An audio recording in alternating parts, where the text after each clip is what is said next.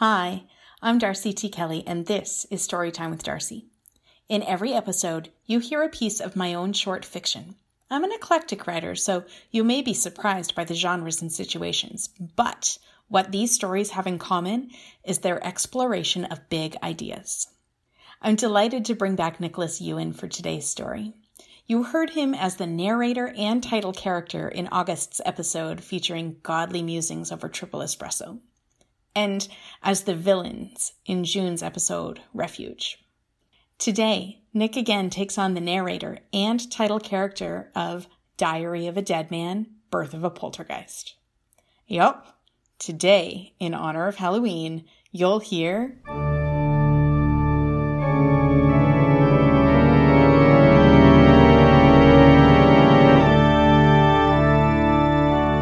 A ghost story. Please be advised, as a ghost story, Diary of a Dead Man, Birth of a Poltergeist, of course, carries a content warning for death and dying. Because you can't have a ghost without someone being dead. And, as a poltergeist story, also has a content warning for violence and blood. But it doesn't start there. It starts with a father mourning the loss of his child.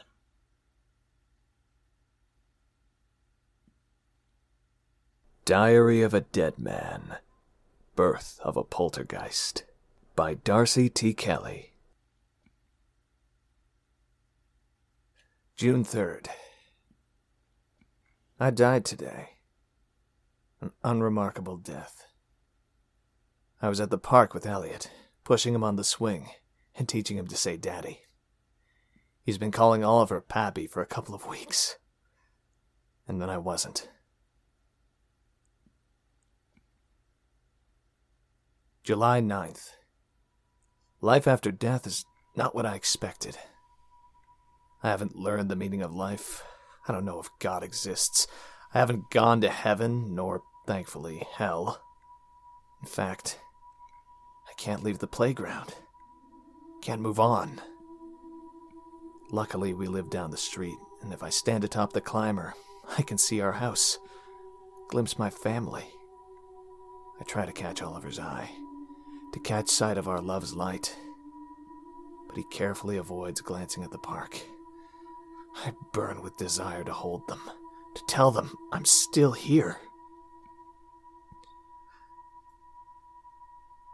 July? Uh, July. I've grown accustomed to kids playing around me. When one asks for help reaching the monkey bars, I unthinkingly reach down. My hands pass through her outstretched arms, and she bursts into frightened tears, flees, tells her mother of the ghost. That word shudders through me, claims me, changes me.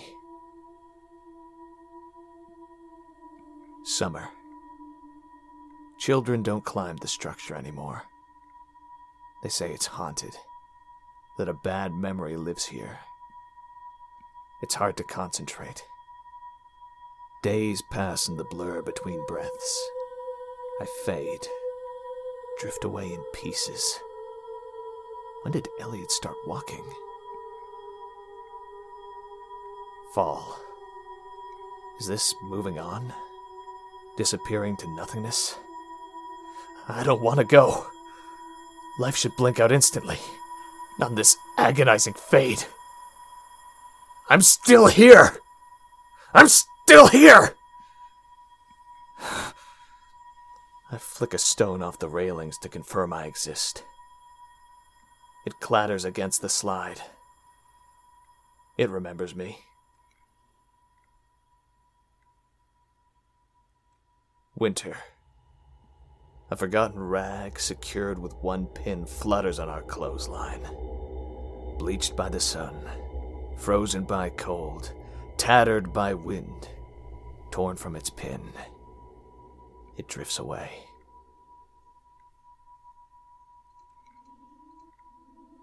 May 26th. It's Elliot's birthday. If not the day itself, today's the celebration. Balloons, cake, family, friends. Elliot greets his guests with high fives and smiles. Ah, to be there, celebrating our two year old. I've never felt joy this intensely, nor collapsed into sorrow this deeply. Another piece of me floats away. I cling to the climber, feel its sturdiness. Without a body to contain them, emotions seem limitless, though fleeting. Elliot laughs as Oliver catches him mid jump and spreads his arms, becomes a bird, takes flight.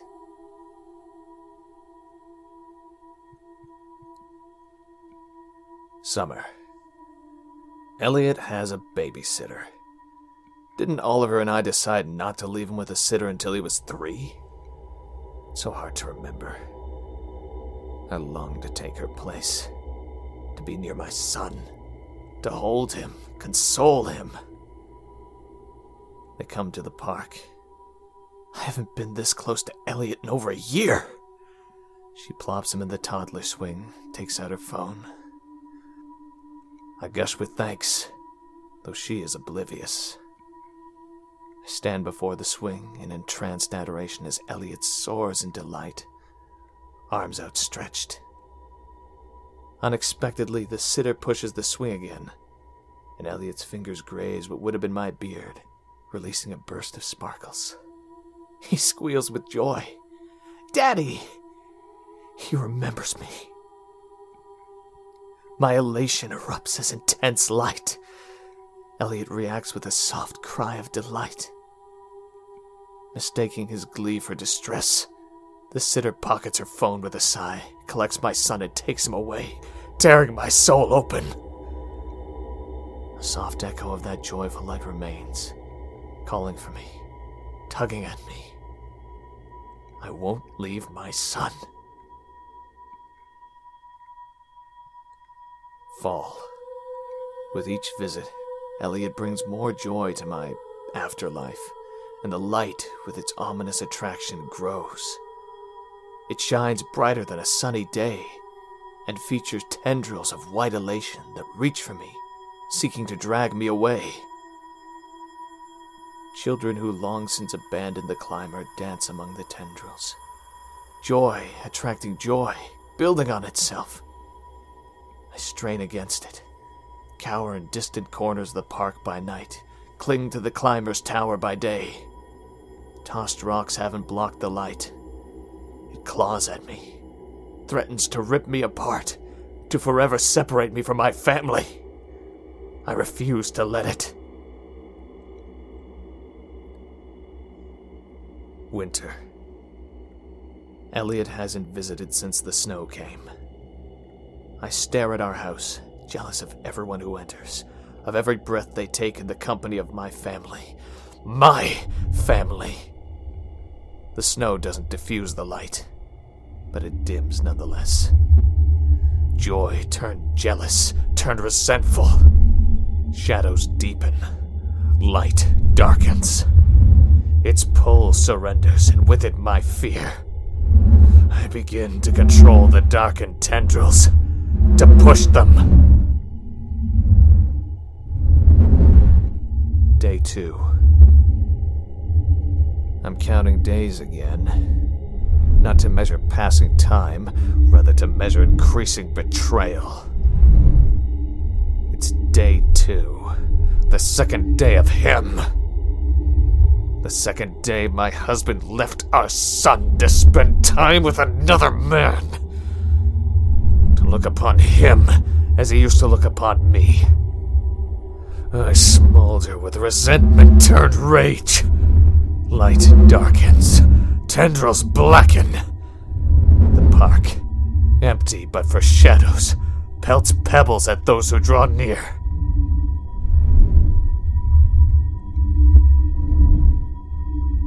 Day three. Oliver hasn't come home. Hand in hand, the sitter leads Elliot towards the park. I smile reach for him, and he withdraws. The sitter picks him up and deposits him in the swing. My son wails as the black tendrils caress his innocence, trail shadows across his soft skin.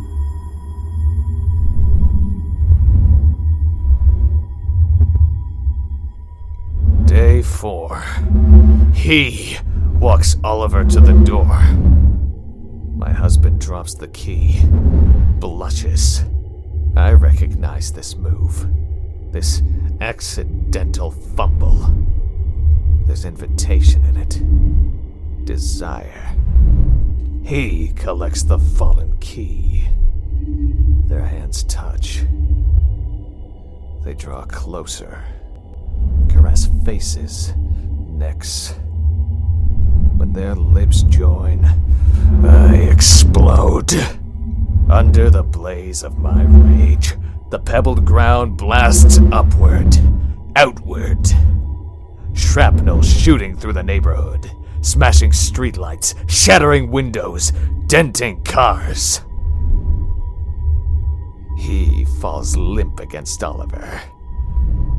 I settle to a churning boil, drape myself in black tendrils, collect the disassembled pieces of myself those that remain, that propelled the pebbles into bullets. Oliver lowers him to the ground, to the pool of fresh blood. Remembers another dead man.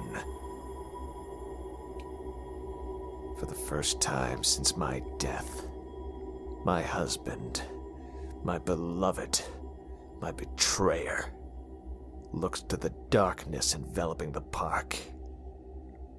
To all that remains of me.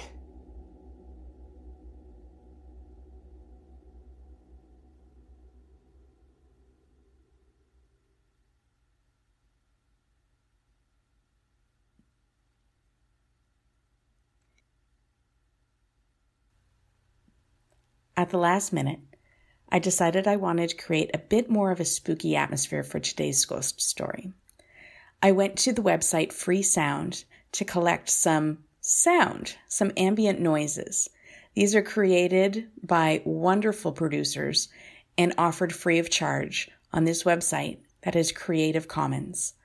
Thank you to those producers who created those sounds.